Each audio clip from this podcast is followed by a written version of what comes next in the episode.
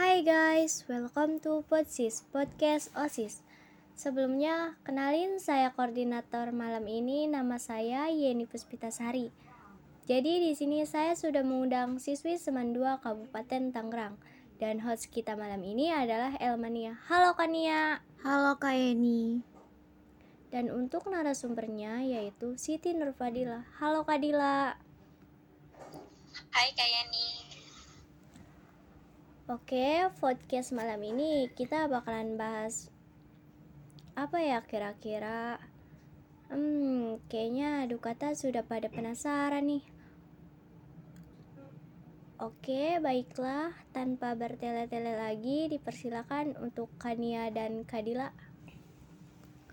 Oke, jadi tema yang akan kita bahas kali ini berkaitan tentang pramuka yaitu seputar ambalan Pramuka Gita Bahara Gita Bahari SMA Negeri 2 Kabupaten Tangerang masa bakti 2022. Sebelum ngobrol-ngobrol lebih lanjut, saya mau nanya nih sama pendengar setiap podcast ini. Ada yang tahu nggak sih tentang pramuka ambalan di SMA ini? Nah, pada malam ini kita ada kedatangan narsum yang gak kalah kerennya nih, yaitu Dila. Nah, Dila ini adalah salah satu pradana di sekolah Dukata loh. Oke, langsung kita sapa aja yuk. Halo Kak Dila. Hai Kania. Um, apa kabarnya nih Kak Dila? Alhamdulillah baik hari ini. Oke, langsung sesi ke pertanyaannya. Um, dari pertanyaan tadi dari Kak Dila sendiri yang kakak tahu tentang ambalan pramuka sebelum jadi pradana itu apa sih kak? Di pramuka Seman 2 Kabupaten Tangerang ini uh, merupakan ambalan Gita Bahara Gita Bahari yang mana merupakan satuan terpisah. Untuk putra yaitu ambalan Gita Bahara dan untuk putri adalah ambalan Gita Bahari. Um, kenapa kita harus mengikuti kegiatan pramuka di SMA Negeri 2 Kabupaten Tangerang?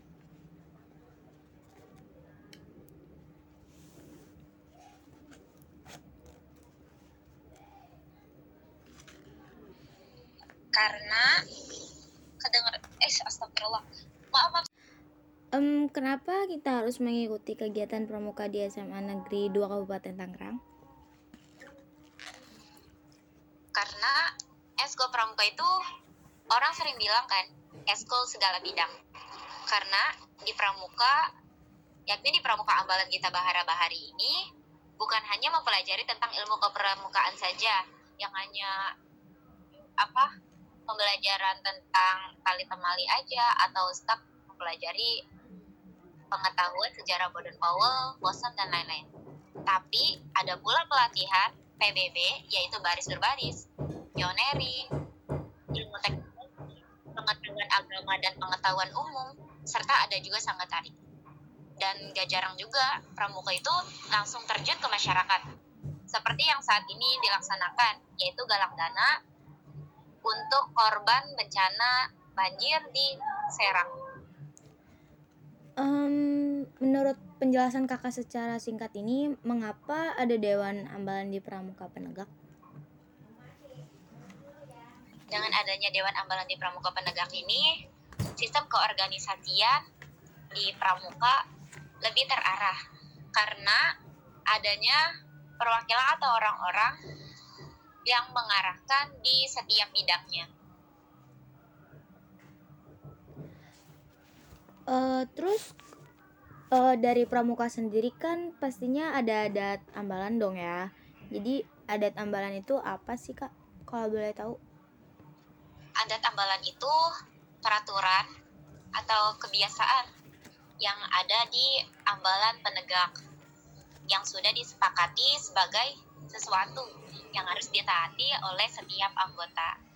Dan contohnya itu yang ada di ambalan ambalan kita bahara bahari ini seperti adat makan dan minum yaitu kalau kita lagi makan atau minum tidak boleh dalam keadaan atau posisi berdiri yang kedua itu ada ketika kita menggunakan sapu tangan atau kacu tidak boleh menginjak tanah kecuali memakai alas kaki dan banyak lagi adat-adat ambalan yang ada di Pramuka Seman 2 Kabupaten Tangerang yang harus dipatuhi oleh setiap anggota.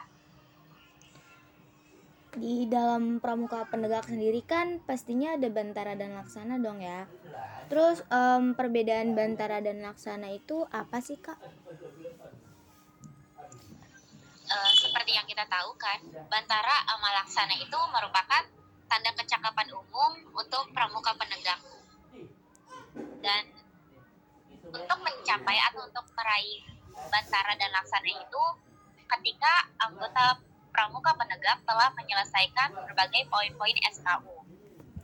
Yang menjadi pembeda antara Bantara dengan Laksana, Bantara adalah tingkatan atau syarat-syarat kecakapan umum pertama dalam satuan pramuka penegak sebelum penegak laksana. Sedangkan penegak laksana adalah tingkatan kecakapan umum kedua dalam satuan pramuka penegak setelah penegak bantara. Hmm, kenapa pramuka di Semen 2 Kabupaten Tangerang itu berbeda dengan SMA yang lain? Setiap ambalan pastinya berbeda dong. Mulai dari sistem mengajarnya yang berbeda, beda prinsip, adat, dan pastinya berbeda anggotanya juga. Em, menurut kakak sendiri, gimana sih cara mengajak teman-teman untuk mengikuti eskul pramuka di Dukata ini? promosi eskul yang sudah kita lakukan itu mulai dari sosial media dan juga kita sudah berkomunikasi melalui via online atau mempromosikan di grup-grup kelas untuk eskul pramuka dan kita juga berkomunikasi secara langsung dengan siswa atau siswi Pram- Seman 2 Kabupaten Tangerang agar tertarik masuk ke dalam eskul pramuka Ambalan Gita Bahara Bahari. Nah, sudah sampai sesi pertanyaan terakhir nih kak. Eh, pertanyaan terakhir ini ada gimana sih kak caranya eskul pramuka itu agar tetap digemari sama siswa-siswi Dukata?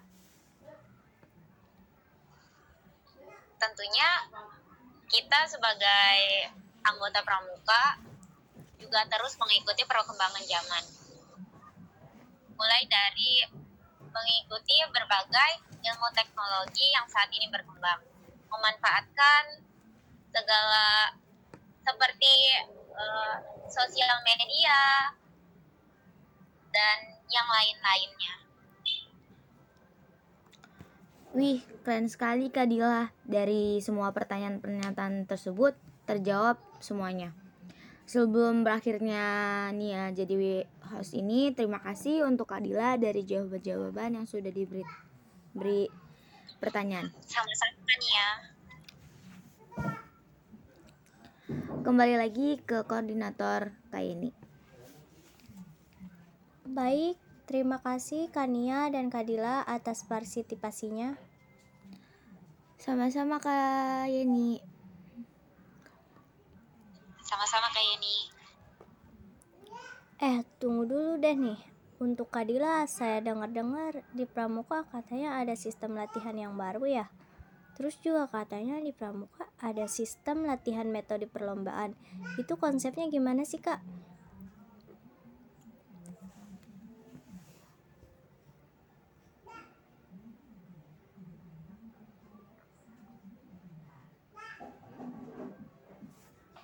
Oh gak ada suaranya. Eh, tunggu dulu deh nih. Untuk Kadila, saya dengar-dengar di Pramuka katanya ada sistem latihan yang baru ya. Terus juga katanya di Pramuka ada sistem latihan metode perlombaan. Itu konsepnya gimana sih, Kak? Iya benar kayak ini. Jadi sistem latihan metode yang baru ini setiap anggota kelas 10 dibagi per sangga dengan minimal 5 orang di setiap sangga. Yakni ada sangga PBB yang mempelajari tentang baris berbaris pioneering yang yang melatih kemampuan tali temali. Yang contohnya kita pembuatan tandu yang bendera dan lain-lain. Lalu ada pendidikan agama, pendidikan umum, dan pengetahuan kepramukaan. Lalu ada administrasi atau ilmu teknologi, mempelajari tentang surat-surat dan cara mendesain. Dan yang terakhir ada sangga tari. Dan itu saja kayak ini. Oke, terima kasih buat Kadila atas jawaban-jawabannya. Sama-sama kayak ini. Oke, oke guys, cukup sekali. Oke guys, cukup sekian untuk podcast malam ini. Tetap semangat dan jangan lupa patuhi protokol kesehatannya, ya kak. Sampai jumpa di podcast selanjutnya. Bye bye Kak Yeni. Bye bye Kania, Kadila. Baik kayak ini. Terima kasih.